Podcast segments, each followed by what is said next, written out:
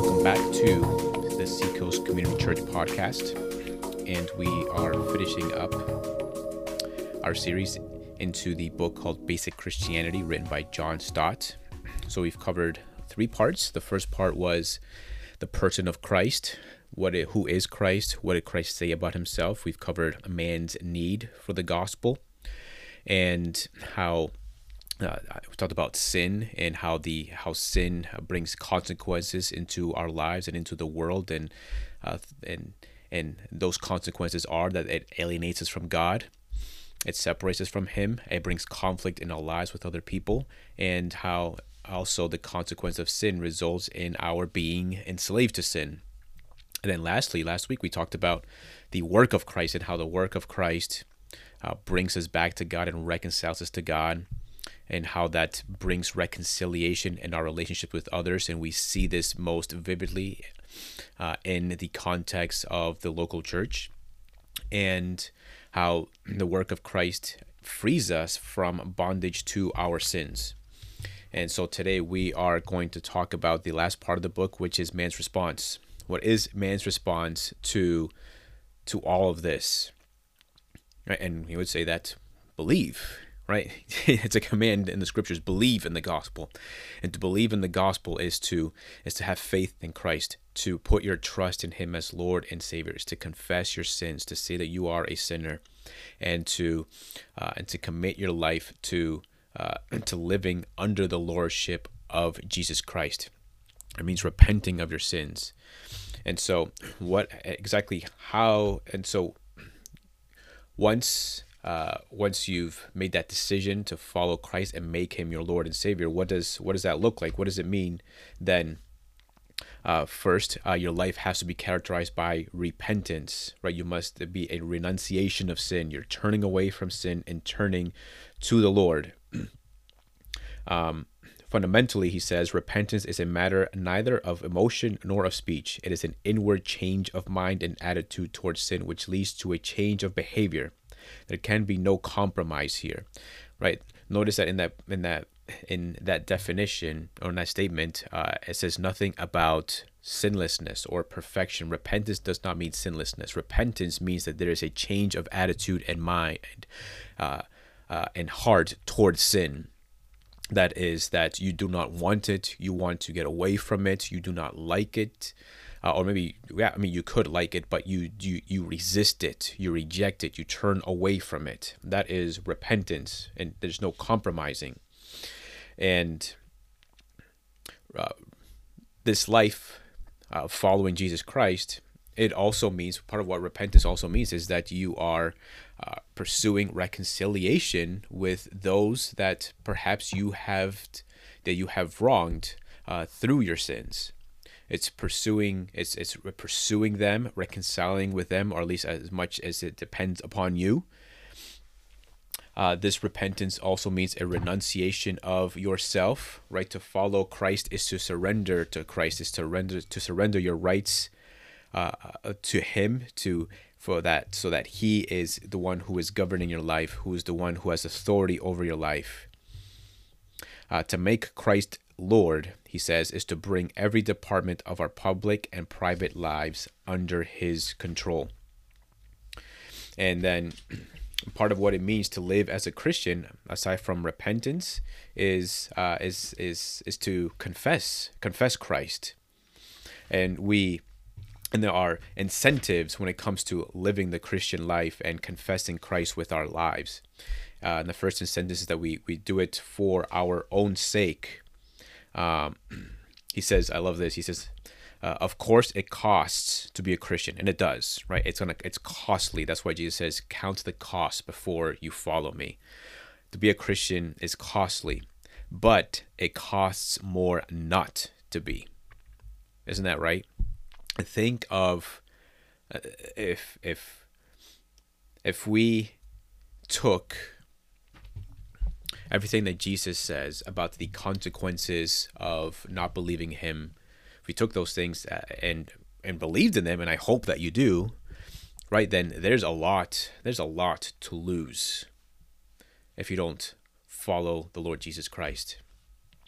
Um, and then we there's also an incentive uh, for the for the Christian to be committed to following Jesus Christ for the sake of others. Um, he says we should submit to Christ not only for what we can get, but for what we can give. He says the best contribution any man can make to the supply of the world's need is to live a Christian life, to build a Christian home, and thereby to radiate the light of the gospel of Jesus Christ.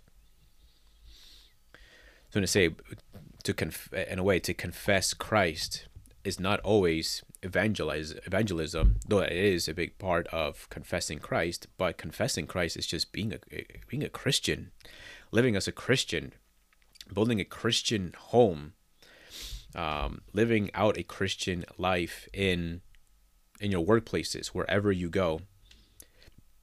And the greatest incentive of all is for for Christ's sake, right? We do this because He calls us to. He commands us to. We do this for for His sake, not just ours or for the sake of others, but we do this for His sake as well.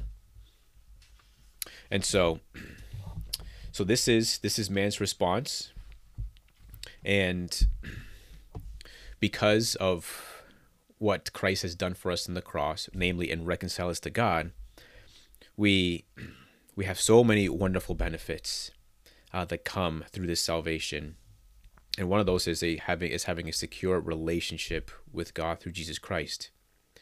And what's wonderful about this is that um, that this relationship is uh, is inseparable. Uh, it cannot be torn asunder.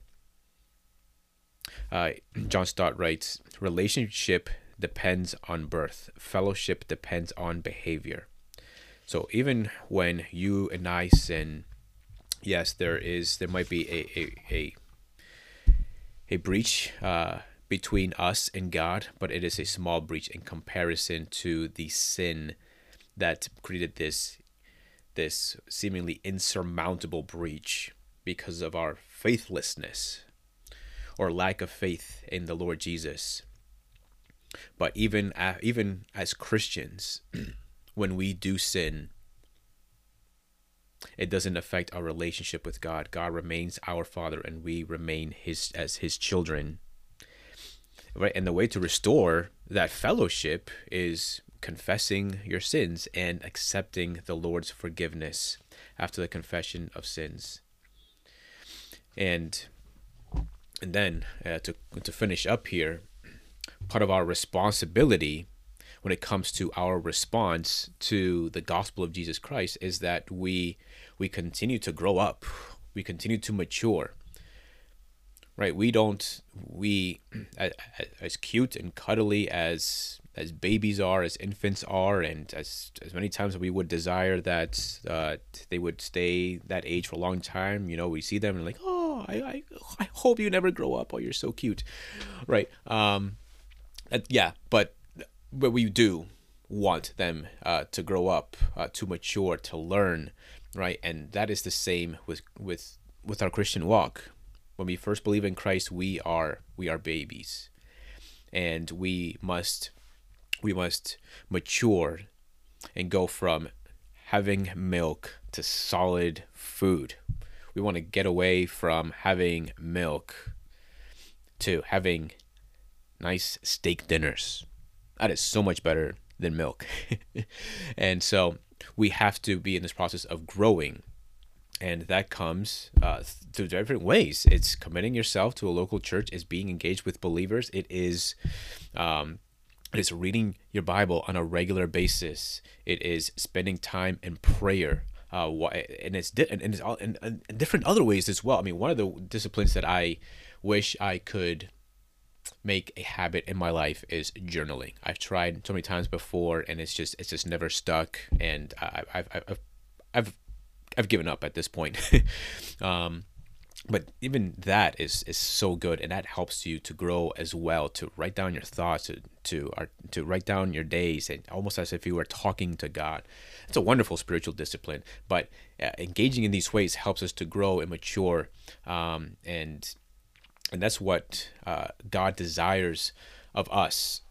and so, and so this is yeah. And so these things are this is basic basic Christianity, and we are living, and it. I'll finish with this. We're living in a time where, because of COVID, um, and so many other issues that are just in the pipeline, and things are just seemingly getting worse.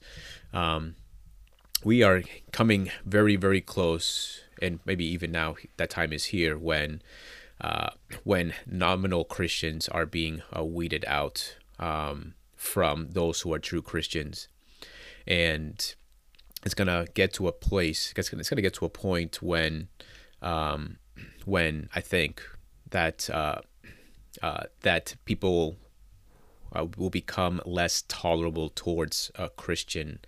That being a Christian is going to be much more costly, maybe in the workplace, maybe um, you know, it's costly to your social capital.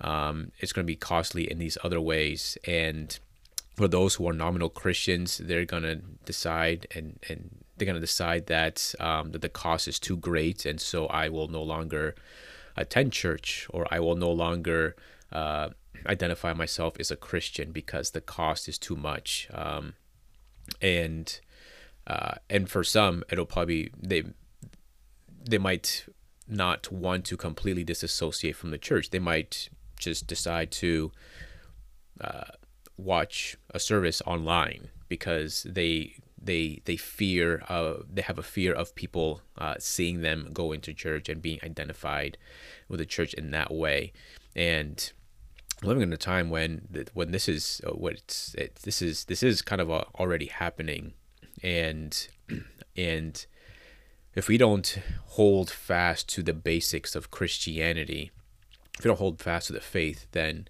uh, then that's that's going to be us. That's that's going to be us who will uh, disassociate ourselves from the church. Uh, that's going to be us who will no longer want to be identified with the church.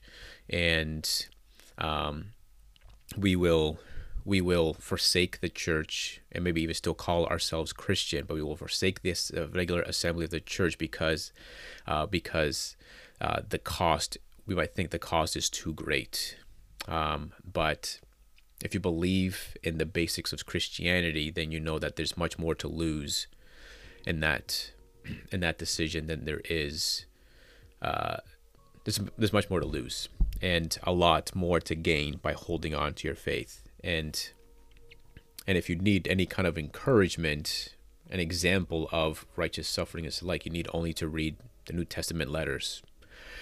Read First Peter, and you'll see how and, and you see how Peter encouraged the Christians to hang on to their faith and continue to pursue the Lord and to continue to believe in the basics of Christianity. So there's a lot more to say uh, about that. But I'll leave it there for now.